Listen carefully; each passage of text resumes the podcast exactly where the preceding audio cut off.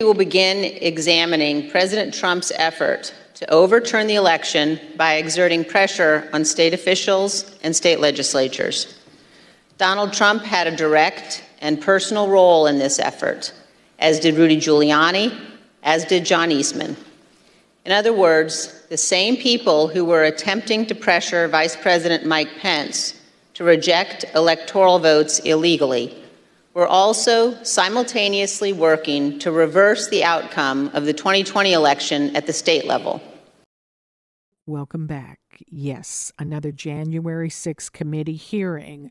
Those words are Liz Cheney on the former president Donald Trump and the efforts he took to overturn the election and today's focus what happened in key battleground states. We're going to go unpack what happened today, analyze the power of it. Professor Stephen Farnsworth back with us, professor of political science at the University of Mary Washington in Virginia, and author of seven books, including Presidential Communication and Character. Professor Farnsworth, the character on trial again today. Good evening. Glad to be here. This one was focusing on the what I termed the battleground states, and it's here with the evidence for January 6th. There's also been a lot of analysis in the last few days that this could be the most troublesome part for Donald Trump when it comes to his legal woes. What do you make of the newness, the relevance, and the power of what we heard today? Well, I think it's important to remember that the story of what Donald Trump did to try to stay in office is not just a story of January 6th and the run up to that insurrection where people uh, took over the Capitol briefly. No, this is a story that involves months of planning to try to undermine the legitimacy of the election, to try to cancel, if you will, the voters in favor of elected officials who would make decisions about who would be the next president. Um, and what happened here, of course, in the conversation today was a clear focus on two states where uh, President Trump and his team really pressured state elected officials in really, really powerful ways to uh, push them in the direction of trying to commit crimes on behalf of Donald Trump trying to get them to toss out the election results that had been certified by state officials in favor of giving Donald Trump the chance to basically steal the election. There was also movement today towards the Holy Grail, according to legal analysts, tying in President Trump uh, to the action that was taken. And again, this committee has focused really shots within the House. Uh, they're getting Republicans to speak about it today. And there were several witnesses today, Republican witnesses, that tied him into the action. How serious do you think it is? Well, this is a this is a very compelling collection of testimony from Republicans. The January 6th committee has very effectively and very wisely chosen to make sure that nearly everybody who's testifying is, in fact, a Republican. Uh, and so, if you call this a partisan attack, I suppose it's a partisan attack by other Republicans. Uh, what you saw, for example, with the Georgia Secretary of State who testified today, the election authority in Georgia, where the election was somewhat close, about 12,000 votes uh, into the advantage of Biden, um, was something that we'd already known the Georgia Secretary of State had recorded an hour long telephone call with President Trump over and over again, where Trump was pressuring the Secretary of State to find the Republicans, to find Trump 12,000 votes so that he could say that Georgia uh, was his state, not uh, a state that Joe Biden won. Now, we had known about this for months, but what was mm-hmm. new today was that it wasn't a story just about Georgia. You had very compelling evidence coming out of the Speaker of the House of Arizona, another one of these close states.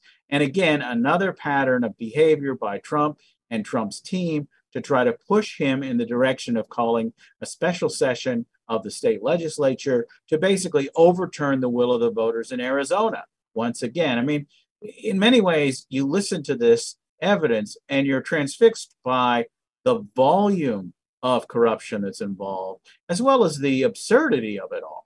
But may just because it was an absurd strategy remember, Trump didn't have this election lost on the basis of one vote. It was several different states that he had to overturn thousands, uh, tens of thousands, in some cases, hundreds of thousands of votes in places like Michigan, Arizona, and of course, um, Georgia.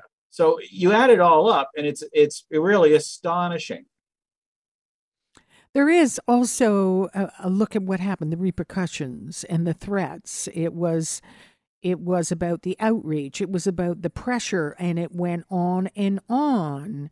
And the aftermath and suffering the repercussions of not doing former President Trump's will. Yeah, I think that one of the most uh, compelling pieces of the testimony today was that of uh, individual street level election workers in Georgia, and they became a target of Donald Trump's wrath. These are relatively low level figures. These are not elected officials. These are just folks working the polls, believing in democracy, trying to help to make it work. And they were mentioned repeatedly in Donald Trump's uh, conversation. They became targets of online attacks, uh, people breaking into houses, trying to make citizens' arrests, and all these things. It's very clear that Donald Trump's effort, an effort that he knew was not going to be successful, uh, in terms of the law. He'd already lost dozens of court cases about the legitimacy of his claims that the election had been stolen. He nevertheless made sure that he would really push in the direction of an extraordinary level of abuse, not only to the elected officials, the governors and the secretary of states of this of these key swing states, but also these individual poll workers. And uh, it was a really compelling story uh, to hear from uh, some of those voices today.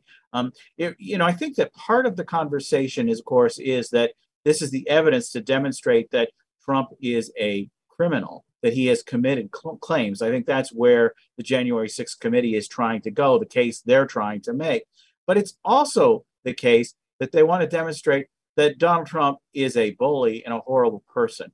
I think that one of the things that has not been effective in trying to convince people who support Trump that he's a um, that he may have broken the law with respect to January 6th and the efforts leading up to it. It's also to try to demonstrate uh, what being involved in the Trump movement represents and this extraordinary level of bullying. I mean, imagine the impact a president who tweets can bring to his enraged followers around the country who want to uh, to cause trouble for these individual workers doing their jobs.